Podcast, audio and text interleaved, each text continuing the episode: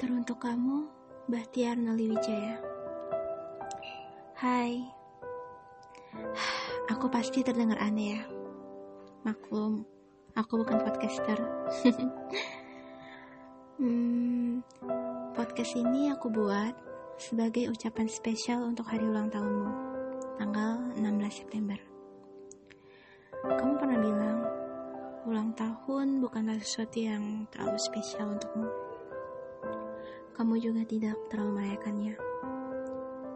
Bahkan, kamu juga tidak publish tanggal ulang tahunmu di media sosial.